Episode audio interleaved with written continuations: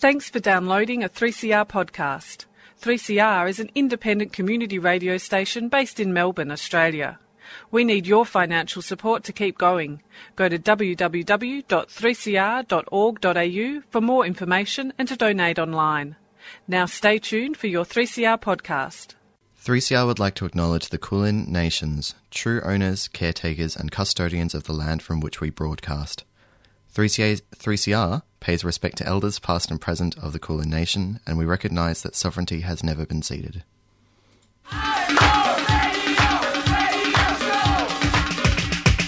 This is 3CR Breakfast. Oh yeah.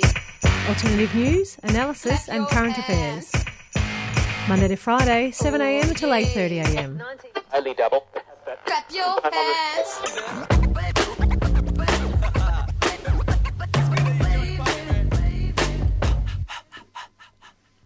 You may remember last week we interviewed Freya from the Mapping Melbourne Festival. That was here on Monday Breakfast at 3CR.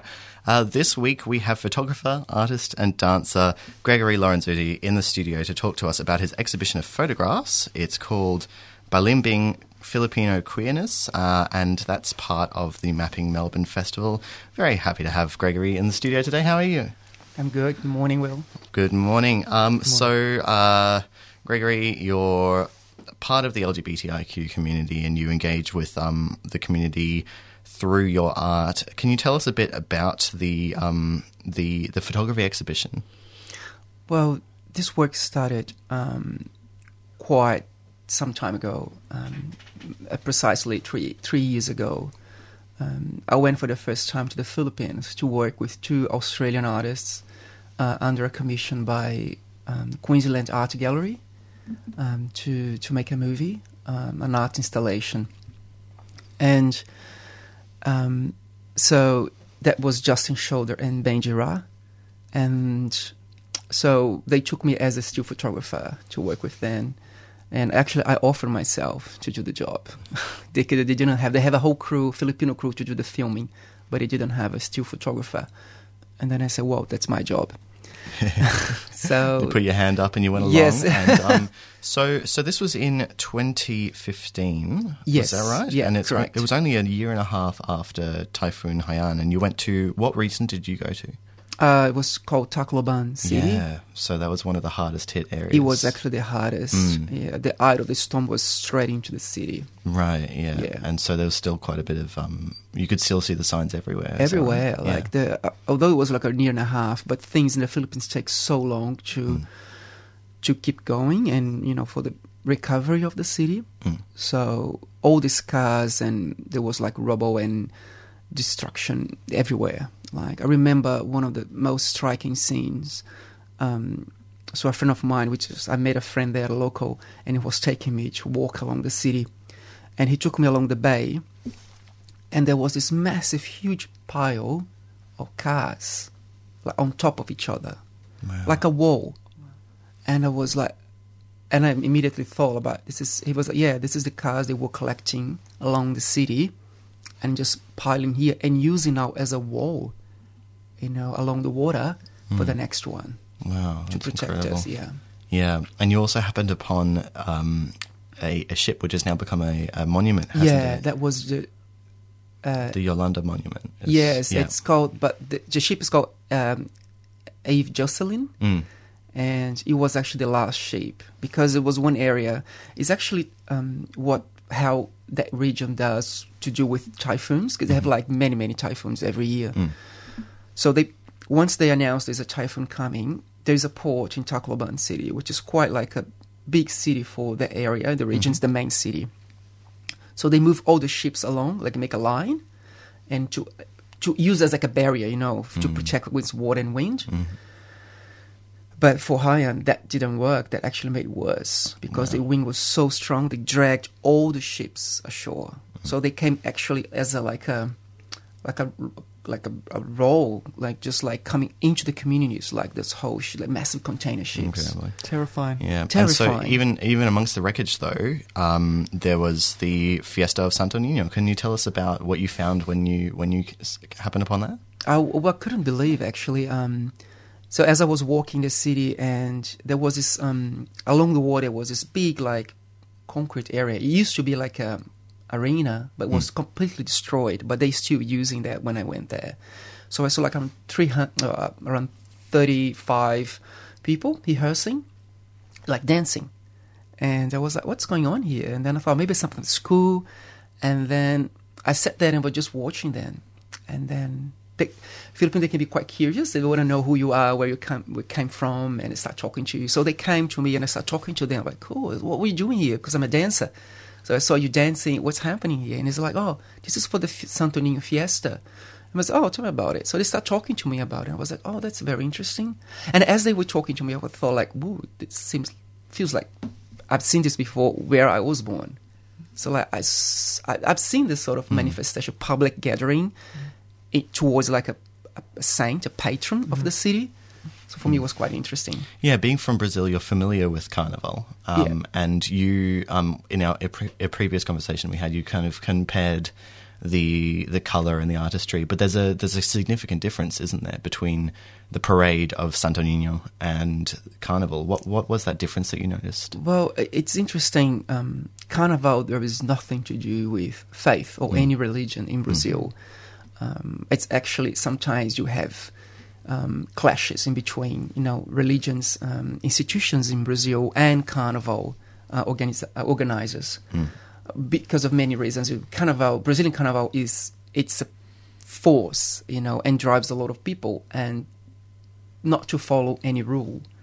So it's the moment in Brazil when everything is suspended and you can do anything and Freedom, everything. liberty, exactly. yeah. You're just encouraging people to be who they are with no social um, judgment or parameters. Um, and but in the Philippines, um, although I saw this incredible force and the same gathering energy, the Parade of Lights, the big one that happens every year in Tacloban, it goes ar- like around the whole city. So people, every single council has like a group of people dancing in that parade across the whole city. It's like uh, along the streets. So it's the whole city stops to see that, and it goes for a whole like one day and one night. Yeah. And at the center of this um, this parade, you found um, the LGBTIQ community representing very strongly, didn't you? which I saw as which also happens in Brazil because the force also behind Brazilian Carnival, especially in Rio, where I came from, um, the LGBTQI community is the driving force, the creative force behind the party. You know, with all the artists working behind and the craftspeople, they are not all of them, of course not, but there's a huge um, number of members of that community working for Carnival, and that I saw as well in the Philippines. Um, and I was really intrigued by that because of the visibility. Because I have a thought like, oh, that's going to happen because it's a religious party, mm-hmm. gathering, celebration. They're going to work for the parade, but they're gonna not going to be in the parade. They're going to be hidden somehow. Mm. You know, not going to get any visibility. Mm-hmm. And for my surprise, they were all there yeah, wow. parading mm. yeah, right in the and center not pretending to be what what they wasn't, mm. what they weren't. They were actually being what, who they are. And does that happen every year during this festival, or do you think there was an element of the trauma of the tsunami drawing people into being? There was um, the year that I went. Um, it was a year and a half after Oh, typhoon. after, sorry. But the year before, we didn't have. They did have a party, uh, a gathering, but it was so much smaller because they were absolutely um, traumatized and no, even like no way you could organize the city. They were mm. just trying to clean up the streets. Mm. yeah. So the second year, what the, actually the year that I was there, um, was actually when they did the first parade as they used to. Mm. So it was a huge commotion. Like mm-hmm. everyone was absolutely like um, taken by the whole experience because for the first time they could actually celebrate the saint as they used to. So it was quite strong to see that, and the LGBT community um, was there, like absolutely taking control, let's say, you know, of the whole thing. It was for me Yeah. remarkable. Fantastic. And so you were compelled as a photographer to to document this, and you've got the exhibition Balimbing Filipino Queerness, which Yes. is uh, opening on the 13th, is it? 12th. The 12th, the 12th, Next- sorry. yeah, That's next Tuesday, Tuesday. the 12th, that's right. Yeah. Um, and it's it's free entry. Exactly, well. it's free. So Um, well, let's talk about the launch though, because that Yeah. sounds really exciting. So you you spoke earlier about um, Bhenji Ra and Justin Shoulder, who um, who really brought you to to the Philippines. They're going to be performing at Exactly. the opening as well, which is fantastic, isn't it? Well, that was something when I, um, in my conversations with Multicultural Arts Victoria, which is the presenter of the exhibition, I, I thought about like, well, I think it makes the whole, whole sense for me. This work, this exhibition is about resilience, gender, gender fluidity, and acceptance and tolerance. Um, and how about um, to bring those artists that show me that first first time, you know, and and they are incredible Australian with Filipino background, both of them, and also I brought Caroline Garcia. So there's a trio um, that's coming to perform only for the opening night. So if people want to see an incredible, um, um, rem- like unmissable experience, that's the only chance. That's right. And so there'll also be a meet the artist before the um before the ex- well, I mean at the beginning of Yeah. the the evening. So that's from five p.m. A meet the artist, and it's uh, facilitated by the editor of Dumbo Feather. And it's supported by Midsummer Festival, so it's definitely something that sounds like a lot of fun. There's going to be a lot of color, a lot of light, Yeah. um, which reflects the the parade. And that's uh, again just to repeat to everyone, it's Tuesday the 12th of December, starting at 5 p.m. and that's going to be uh, held at uh, Temperance Hall, which is 199 Napier Street in South Melbourne. So definitely turn up to that. Gregory Lorenzetti, thank you so much for coming into 3CR to tell us about the exhibition and best of luck. Terrific pleasure. Thank you. Yeah, nice to meet you. Nice to meet you. Hello, it's Fiona Scott Norman here, and I would just like to say congratulations. You are doing something very important right now, and you want to know what it is? You are listening to 3CR, Melbourne's most diverse and fascinating community radio station. And you know why it's important? Because diversity is important, community is important, community radio is very, very important, and you are a winner. Yarra Bicycle Users Group Radio, 10am every Monday morning on Community Radio 3CR. Also live streaming on the web and weekly podcasts at 3cr.org.au. So listen in for the very latest bicycle stories, news and views from Melbourne and around the cycling universe. Listen in.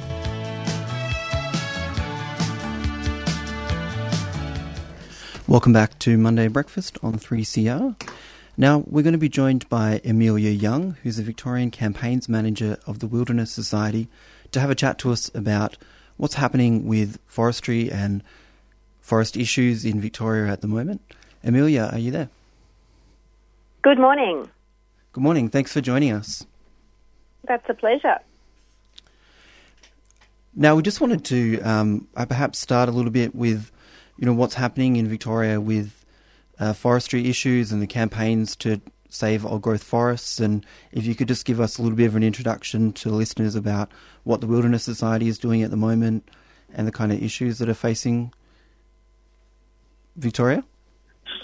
Sure, of course. So, under the um, Labor Andrews state government, logging continues in high conservation value forests across eastern Victoria. And this includes the forests of the Central Highlands, which is where endangered animals like the leadbeater's possum and the greater glider and the little tiny native fish, the barred galaxias, live. And they're all negatively impacted by the clearfell logging regime that the state government logging agency Vic Forest conducts. And the Central Highlands forest ecosystem itself, the mountain ash forest, is actually internationally listed as critically endangered. So we've got this extraordinary situation where, in a wealthy, developed nation like Australia, we have a state government still logging the endangered, uh, the habitat of a critically endangered animal, and that habitat itself is critically endangered. And then further to the east, in East Gippsland, out near the border with New South Wales, logging still continues in very important old growth forests and also in rainforests as well. So the Wilderness Society has been working hard for a few years now to develop up conservation reserve proposals, and many of your listeners would be familiar with the Great Forest National Park proposal. And this proposal is a vision for a different forest management system in these forests that are just on Melbourne's doorstep. Drive for about 90 minutes and you're in the heart of the proposed Great Forest National Park. And this reserve design was developed after extensive consultation with a whole range of different scientists, people who are expert in what wildlife needs, but also people who are expert in bushfire and bushfire mitigation, and also water scientists and hydrologists, because of course these forests provide all of Melbourne's clean and fresh drinking water. But every second, over a thousand litres of water is lost to Melburnians because of Vic Forest's native forest logging regime. Wow, yeah, that's a really great um, introduction to talking about the topic, and I think we can see, yeah, it's not that far out of our kind of the skyscrapers of the city that we see the great forests and what they provide for all of us. What what is the like what how is the government like the Andrews government you mentioned and the way that they're kind of tackling these issues? How has that kind of differed from previous governments? Well, that's a really good question because the Andrews state government was elected on a promise in 2014 to convene a task force which would bring together the key stakeholders interested in the management of Victoria's native forests and indeed directly affected by the management of Victoria's native forests. And the Wilderness Society was part of these roundtable negotiations for a couple of years where we sat down with the Forestry Division of the CFMEU and also the uh, senior managers of the largest native forest logging organisations, and these include companies like the Nippon owned Australian paper paper factory, which is at Maryvale in Gippsland, and also the management of the Heyfield sawmill, which some of your listeners would have heard about. This beleaguered sawmill has actually just been bought by the Andrews state government. They've taken the extraordinary step of spending $50 million of public money buying a sawmill that no one else wanted. And this is a sawmill that mills critically endangered timber from the mountain ash forest and is in large part responsible for the destruction that's happening across this forest estate. Unfortunately, the task force process, while it made some initial headway, was scuttled because of short term concerns. And for conservationists, the, our concerns really centred around the ongoing logging. So while we were sitting at the table striving to reach a negotiated outcome, and reach agreement about a durable pathway forward to end this multi decade conflict around managing Victoria's native forests. The logging continued apace. There was no reduction in logging. So the impact on the forest was absolutely huge and continues to this day.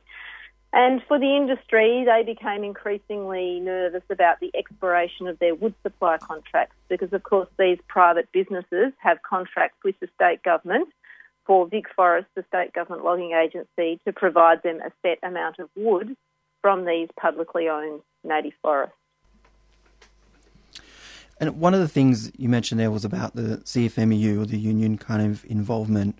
And I guess it's often billed as this union versus the Greens kind of debate. And that, you know, I think that it's it's a really interesting kind of dynamic that needs to be I guess, resolved in some kind of way. And you spoke about the Wilderness Society and the unions kind of, you know, being at the table trying to negotiate something here.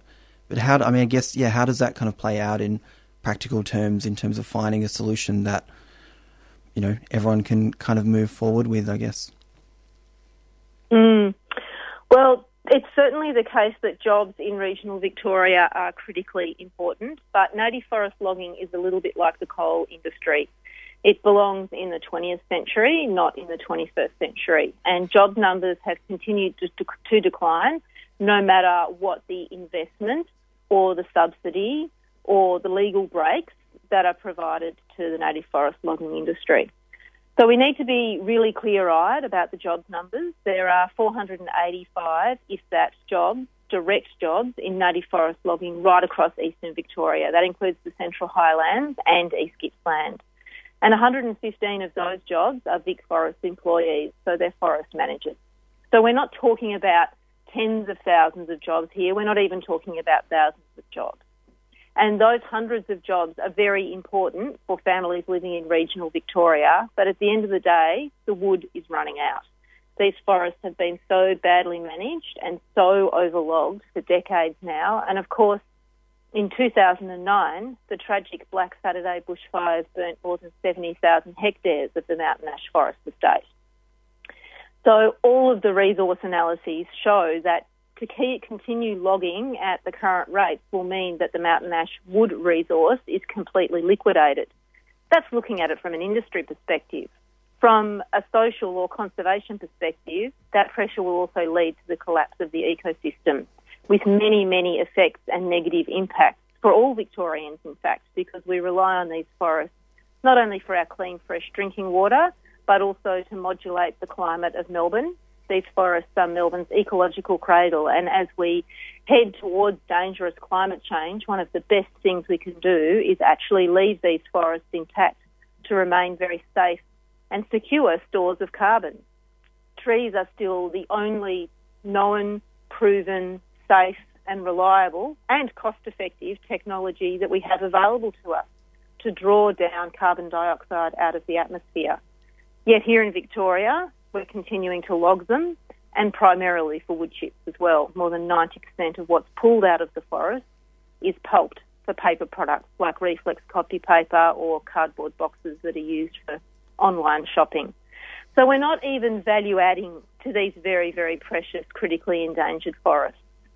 And the jobs that are involved in the industry are coming at a huge environmental cost, but also a huge social and economic cost because not any other industry can coexist with native forest logging, whereas other industries that are forest related, like managing for carbon and water, like tourism, like creating national parks, recreation, and conservation management, all of these industries can coexist, indeed, as does agriculture. Victoria's farmers rely on these forests for their water as well. The rivers that flow north off the Great Dividing Range out of the mountain ash forests of the Central Highlands are actually the headwaters for the Murray River system. So the impact on downstream users is huge in agriculture. All of these other industries can coexist, but logging continues to the great disbenefit of all of those industries and indeed all Victorians. So a, viable pathway forward when it comes to people involved in the industry is to transition the industry out of native forests and into the plantation estate and recycled fibre. And where employment changes arise because of changes in the industry, of course, there must be proper support extended to workers who need to transition into other industries. And what can our listeners do to find out a bit more about what the Wilderness Society is doing, the campaigns, or try to get involved themselves, Amelia? Sure. So, one of the first things people can do is find out more about the paper products they're using and make sure they're avoiding products that are manufactured from Victoria's native forests. And one way to do that is check out our ethical paper campaign. The other thing that we're asking people to do is to contact their local member of parliament. We're one year out from the next Victorian state election. After three years in office, the Andrews government has done nothing to protect Victoria's native forests. And this is despite the huge groundswell of support for the Great Forest National Park proposal. We know that more than nine out of ten Victorians want to see nature protected and support the creation of new national parks. And recently, in the Northcote by election, in the seat of Northcote here in Melbourne, we know that this issue, because it was the major environmental issue in that by election, um, played a really key role, and voters supported the candidate who was not only a clear supporter of the Great Forest National Park, but was actually backed by her party on the issue as well. And this was one of the major differences between the Greens candidate and the Labor candidate. While the Labor candidate warmed to the issue of the Great Forest National Park throughout the course of the by election campaign, she wasn't backed by her party and she wasn't backed by the Premier. And unless the state government does something meaningful to protect forests and creates the Great Forest National Park, we're going to see ongoing conflict and an ongoing resolution in relation to managing Victoria's forests. So, writing to your local member of parliament about these issues is actually an incredibly effective thing to do at this point in the electoral cycle. The third and last thing I'll mention that listeners can do is come and do some community organising training with the Wilderness Society. We're running a community organising program nationally called Movement for Life, and this is about building a movement of people who will stand up for nature right across this continent, and that includes Victoria's forests. And we've got a series of dates for Movement for Life training in the new year, and I'd really encourage your listeners to come along and meet the organisers and campaigners, find out a bit more about the issue, and do some intensive training to be able to become super active around this issue. Well, thanks a lot for the interview today, Amelia. And as Amelia said, then if you want to find out more about some of the training or just a little bit more about some of the campaigns, look on wilderness.org.au site and follow through there for some of the campaigning and issues that are coming up in Victoria and nationally. Thanks a lot for joining us, Amelia. Thanks for having me on your show. Have a good day. Cheers. Uh, hi, my name's Sarah. I love coming here because they offer vegan food. Hi, my name's Paula. This is my first time at Friends of the Earth. I think it's really awesome and the food's great, really healthy and nutritious.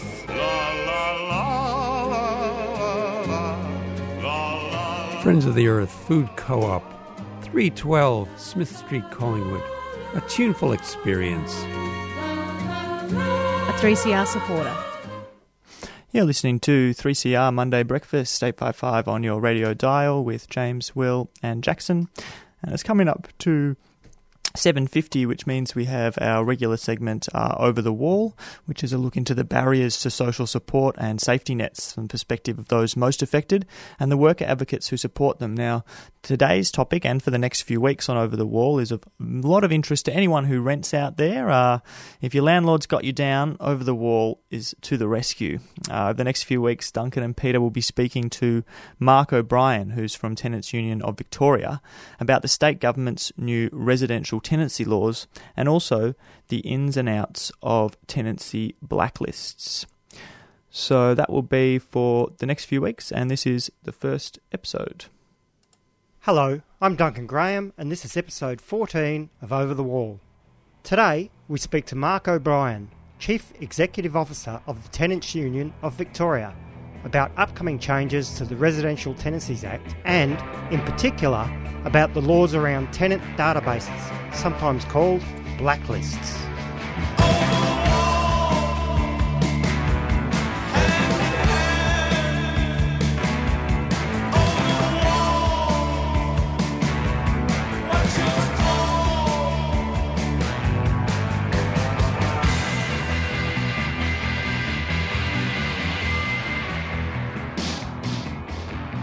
In Australia, all matters around tenancy laws are determined by state governments. The 1980 Residential Tenancies Act was reformed and consolidated in 1997 with a new act which now applies. This act provided new protections for tenants as well as bringing boarding house and caravan park tenants inside the tent. Since the Andrews Labor government was elected in 2014, there has been a long process of reviewing the current act, looking for areas of reform.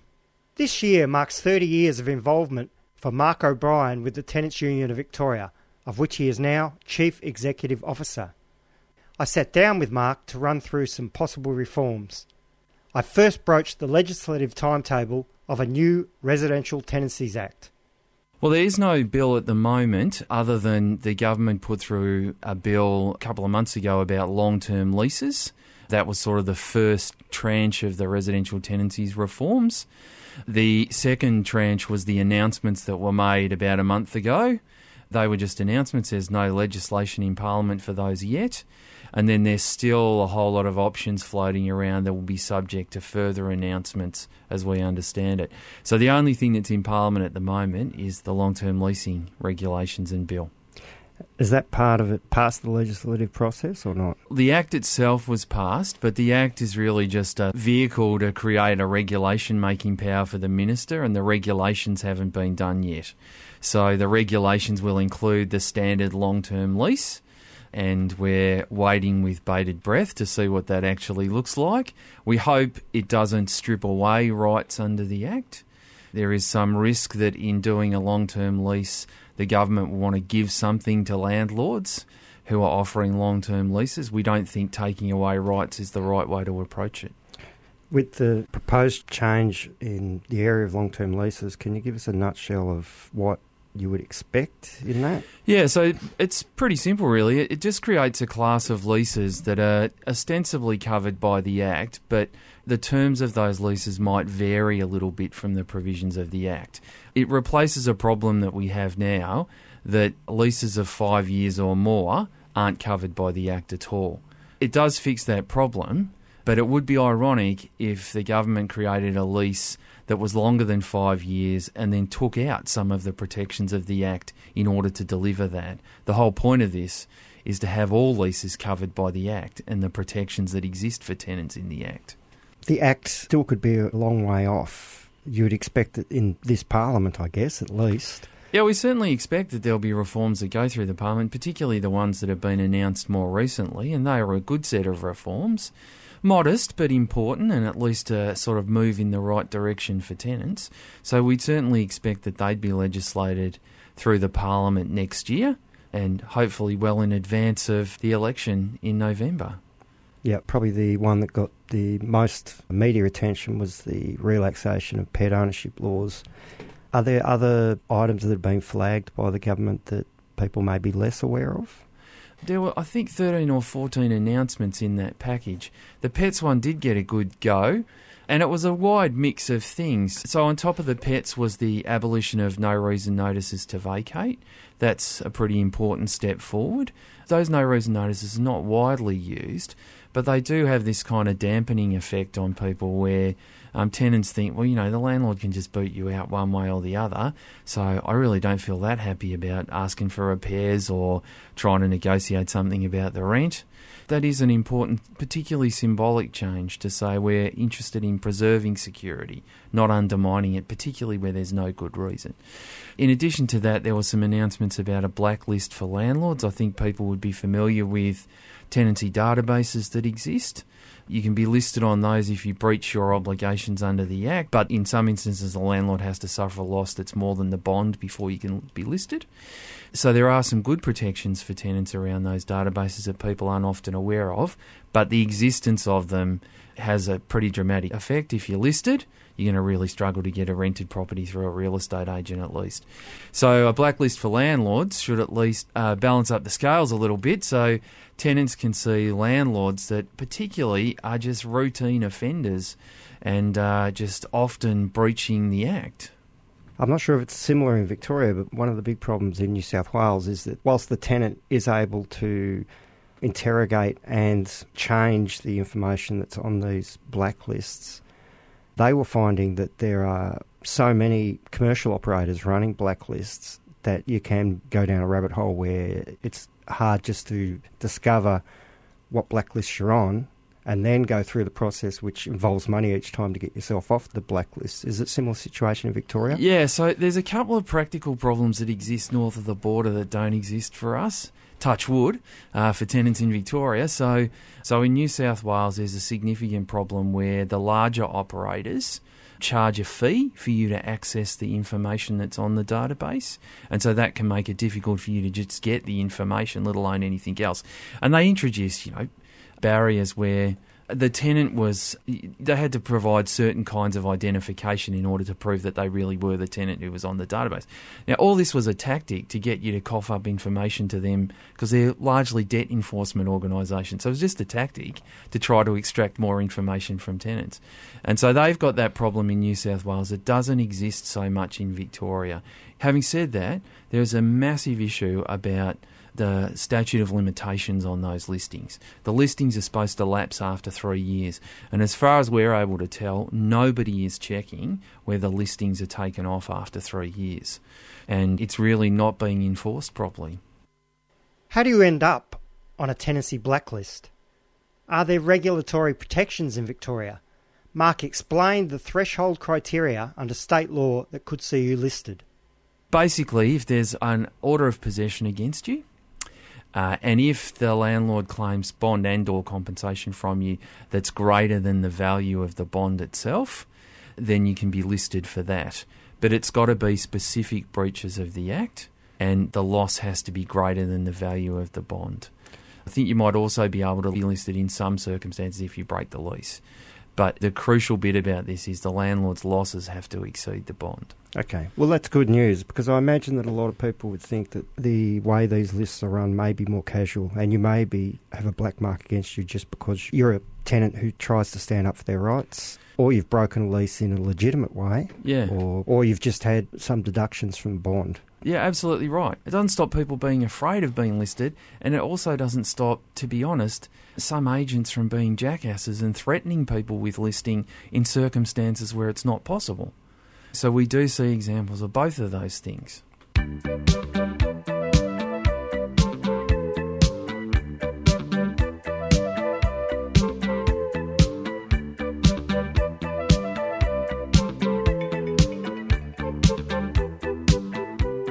That's it for this week. Stay tuned for more from Mark O'Brien next week when we'll discover the huge demand and decreased funding that the tenants union faces, the top five issues that tenants come to them with, and particular info on household repairs and rent increases. We thank Mr. O'Brien for his time and his insights.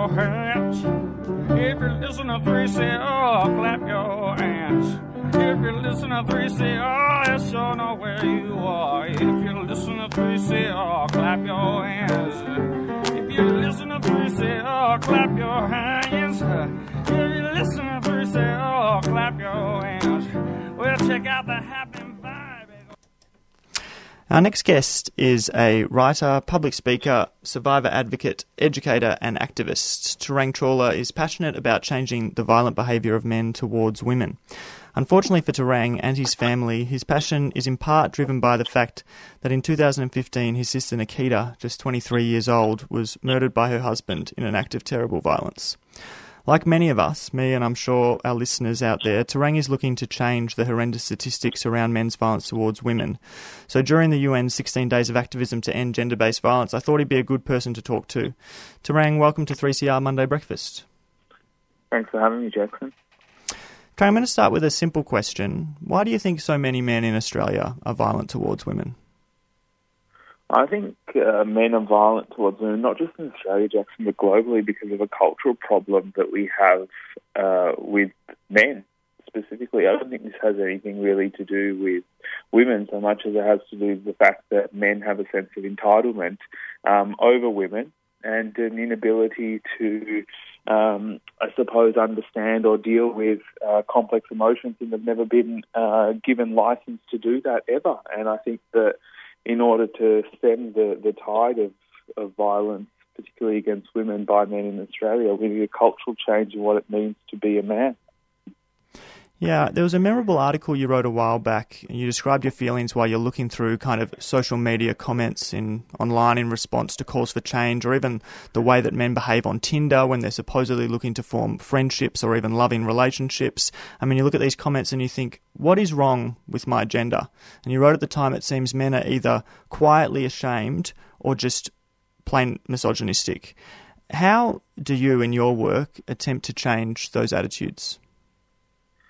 I think uh, it's a, it's a complex problem, Jackson, in terms of changing men's attitudes because this isn't a problem that's necessarily new. It's just a problem that um, men through organisations such as White Ribbon and others have started to take a keener interest in. And as we're collectively, uh, you know, as a society becoming more aware of the problem, we're understanding men's contribution to it or men's responsibility to it, I should say. And so one of the things for me in terms of changing attitudes is creating a space where, uh, you know, all it's, it's striking a fine balance between making sure that the men are responsible for their behaviour, but then are, they're also not necessarily under attack. Um, so I'm very conscious of not giving any credence whatsoever to the not all men movement because I, I think that all men have a responsibility to change the kind of patriarchal culture that leads to violence against women, but it's creating a space for men to be able to share their feelings. And as a young man myself, I look at this issue as, as broader than just the death of my sister. I look at it as, uh, you know, uh, what is the single likely most thing to kill me before the age of 45 in Australia as a man, and that's suicide. And so men are in a position where they're either harming the people that trust them and that they claim to love, or themselves. So, what does that say about collectively Australian men and where we are? And so, it's about creating space for men to be able to handle complex emotions, to be able to understand them, and then to be able to articulate them in ways that don't lead to violence. It is a balancing act, though, isn't it? Because it's it's clear to me that you know the path of change is not about wildly applauding any man who you know gets in touch with his emotions and treats women and others with dignity and respect. Surely, you know, caring and humane behaviour should be a given. You know, how as a man speaking regularly about this issue, do you navigate that terrain? You know, encouraging men to change, but not unduly rewarding or focusing on those that do. You know, the phrases like champions of change or you know, be a hero, and you know, somehow putting you know, just I guess basic humanity and, and care, you know, on, on this pedestal. Yeah, absolutely. And I suppose the balance that I strike is not necessarily um, thinking that just because men speak out, myself included, that we're in some way white knights and the women in, around this are white noise, because this is actually, you know, an issue that has impacted women since the dawn of time, specifically men's violence towards them. And so we have um, we have a responsibility as men to say something, you know, as allies. This isn't a cause that we are, you know, now here to do the heavy lifting, proverbially to, to help with. Rather, this is an issue that we've been, and I've written before, deafeningly quiet on for far too long.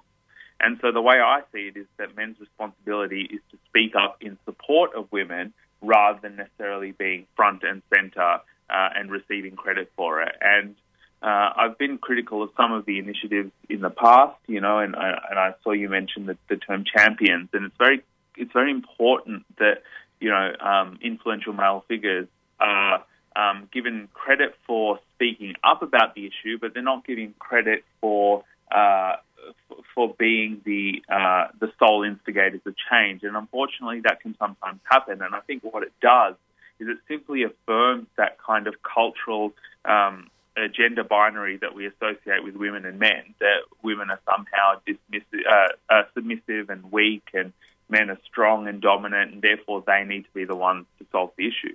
I don't think they do you know, and, and it's time and time again we see in instances of violence, and we saw it um, or rather we experienced it myself as a family when Nikki died, this whole patriarchy and victim blaming culture that a lot of people were very quick to point fingers at myself, my family, my late sister, but very few people were able to point their finger squarely at the man who made a conscious choice to use violence. And I think that it's part of a broader issue of men getting credit for things when they don't necessarily deserve it. So while we should applaud the fact that men are speaking up about it, because we live in a society where there are many men who will listen to no one other than other men, we have to be very conscious of what our end goal is here. And and like you said, those characteristics of um, humanity and empathy and genuine care and respect for others, they're human rights. Um, and so we have to be conscious of, of articulating it in a human rights framework and not a framework of simply what suits the current agenda. So on that note, we, we do have an opportunity now. We're in the middle of these 16 days of activism. And again, we see a lot of material about awareness raising. I feel like every time we, we hear in the media that men have been behaving t- t- terribly, committing violent acts against women, it's described as shocking or as a revelation. How do we move from being perennially aware to actively changing behaviour? I think it's a great question. And I think, uh, you know, we've seen, we've seen some of the larger organisations in this space, such as White Ribbon, start to change some of their terminology. So, for example, their their oath previously used to be, "I will not excuse or remain silent about men's violence against women," and now they've changed it to be, "I will speak up and act to prevent violence against women." And broader, I think it's about being mindful of what awareness raising does. You know, and I think that in some sense it promotes promotes vanity and it's a little vacuous because awareness raising doesn't lead to change. I know that I meet so many, you know, victim survivors of family violence, either women or their families or related victims. And I know that when one woman a week is killed or one in three from the age of 15 experiences violence, that it's not too far removed from anyone's reality in Australia. And so I don't think that the slacktivism and awareness raising is necessarily going to solve any problems. And I think Tarang. it's about I'm very sorry, I'm going to have to cut you off. We are out of time. I think it's a really interesting conversation. I'd like to go into more detail about it in the future with you, particularly around toxic masculinity and how that uh, enters uh, this this conversation. But I want to thank you very much for joining us this morning. I know you're busy, and I hope we can talk again in the future. absolutely. Thanks, Jackson. Thanks, Tarang. You've been listening to a 3CR podcast produced in the studios of independent community radio station 3CR in Melbourne, Australia. For more information, go to allthews.3cr.org.au.